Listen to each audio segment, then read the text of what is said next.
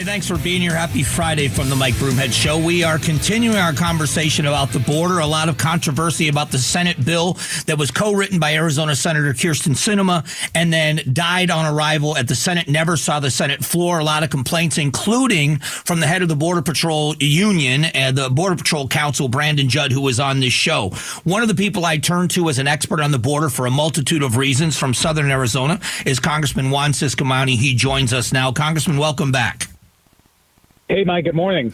Uh, let's let's dive into just a little bit of this. I want to just give you a little background. I had Senator Sinema on the show explaining what was in the bill and why she believed there were a lot of teeth in what they had constructed. I had Senate uh, Congressman Biggs on that t- poked holes in, saying what he believed were holes in this, and then Brandon Judd came on and said he supports this bill because there's enough good in it, get rid of the bad. So he supported the bill and thought it should have gotten to the floor for debate. But you're the guy I turn to because you are a naturalized citizen. You've been on both sides of this issue. Where do you stand on this piece of legislation or a piece of legislation like it? Well, I, I was clear on my statement there that I, I felt that this falls way short to what's necessary right now. This bill to me is more about managing the border crisis and actually stopping the border crisis on, uh, on an immediate and tough basis. I know that you and I have talked about the three bucket system that we that, I kind of describe on the border. Immigration, uh, that's one. Uh, uh, border security is another one. Trade is another one as well. In this case, with this specific one on the border security side of things, we are way past the point of trying to manage this crisis. We have to stop it immediately. And this bill falls short of that. There, there's some merit to it and coming together and trying to find some consensus around this. There, there are things that are good in it. I can, I can see that as well. But the the, the bad outweighs the, the good on this bill. Uh, specifically, when you look at the funding, and when uh, you you look at where some of this money is going, and you have no money, no new money for the wall at all. We were just uh, at the border again yesterday. Border Patrol once again describing how uh, finishing up the, the about 20, 30 miles of wall in the Tucson sector that still needs to get finished would make a huge impact. But there's no new money for that. However, there's over a billion dollars for migrant shelter and transportation services.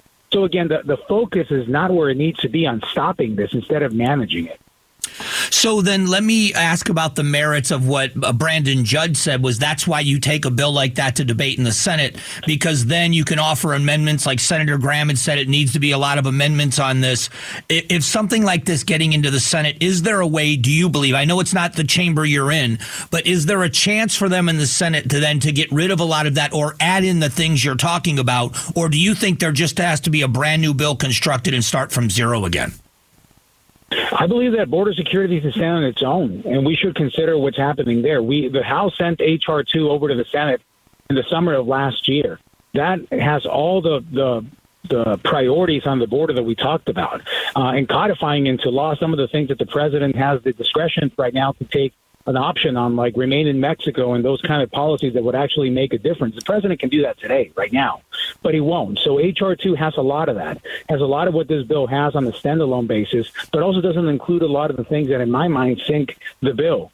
So when you look at who opposed the bill over in the Senate, again, I'm not in that chamber, so I don't know the dynamics of what's going on there behind closed doors or anything. But you just got to look at the final vote, and it wasn't even close. And then when you look at the opposition of this, you got from Bernie Sanders all the way to the Freedom Caucus in the House. So it's got more than bipartisan support. It has bipartisan opposition for different reasons, different people. But in, in my mind, that, that needs a needs a lot of work. And uh, the other the other aspect of this that we I think you know people have talked about maybe maybe Biggs mentioned is is the the authority triggered at the 5,000 encounters. Mm-hmm. Well, if if you can trigger something at 5,000, why not trigger it at zero? Why not stop this? That, that's my whole point. We're, we're way past the point of, of giving quotas on this. Uh, five thousand a day. You know, uh, you do the math. What's what's that a month, and, and then a year as well.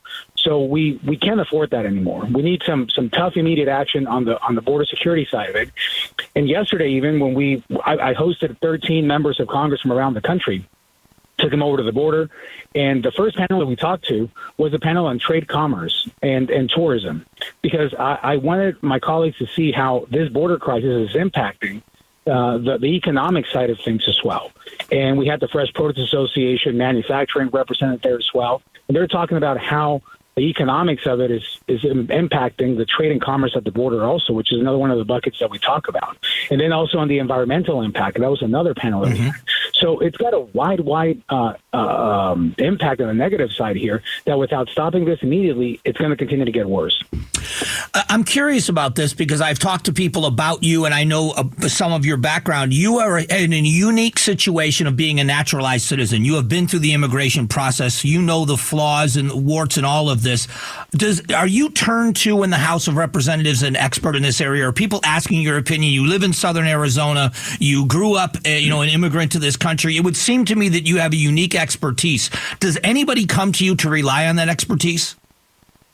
Yeah, I've had a seat at the table at most of these conversations. Uh, first with Speaker McCarthy when he was there, I was very much involved in the HR two bill that we talked about specifically curbing the asylum process um, of that. And now with with uh, Speaker Johnson, the same thing. Uh, I was over in Texas with him. I was one of the members that got to speak at the press conference, and I, and I got to speak from my own experience uh, on this. Listen, I'll I'll be the first to say, and I talked to the local news about this yesterday too. When they asked me about the immigration system and, and what I think of it, I tell them openly it's broken it, it took my family way too long, uh, and even having all the right paperwork and everything there. The need for workers in this country is evident. We keep hearing that from the business community. No question in my mind that the immigration bucket of things that I talked about, work visas and, and so on, uh, that needs to be tackled as well. But, but we can't get there unless we, we close the security part of the border. Mm-hmm that right now the Tucson sector is the number one sector in the entire country in terms of apprehensions, 180% increase that we've seen in the last few months on this. And, and, the, and the largest uh, uh, loads of fentanyl are being captured in the Nogales port of entry. This is ground zero, the Tucson sector. So uh, that's why I'm so adamant about this, and I'm not willing to take anything that that just kind of addresses the issue or doesn't get there the whole way. On the security side, we need to do something that deals with it on an immediate and tough basis. The last question is: Did you did Senator Sinema reach out to you at any point during the process of writing that piece of legislation, or have you talked to her since it died in the Senate? I haven't talked to her recently, but she did had a have a group of members from the House go see her over on the Senate side when this was in the, in the early stages of this. So she did reach out to some House members. We were clear on what needed to be in there and and what we really couldn't couldn't live with. And and she and I have taken several trips to the border as well. So uh, I think we're in lockstep in terms of what what we want uh, from this. Uh, regarding the border, but this bill just just didn't get there, and I and I couldn't support it for all the reasons that that we just talked about. And let's not forget that that Biden right now could take action and, mm. and catch and release, reinstate remain in Mexico, and the, uh, the, the exploitation of parole authority. And, and with his record of failing at this, what this bill also did was gave Mayorkas a lot of discretion on how to apply all this. We can't give Mayorkas any discretion. We have to tell them exactly what to do and when to do it. Congressman, I always appreciate the time, and I hope when you're back in, if you're up in the valley, I'd love to have you come in studio with us. You got it. Would love to, Mike. Thanks for keeping uh, your eye on this issue too. All right, Appreciate thanks. It. That is Congressman Juan Ciscomani.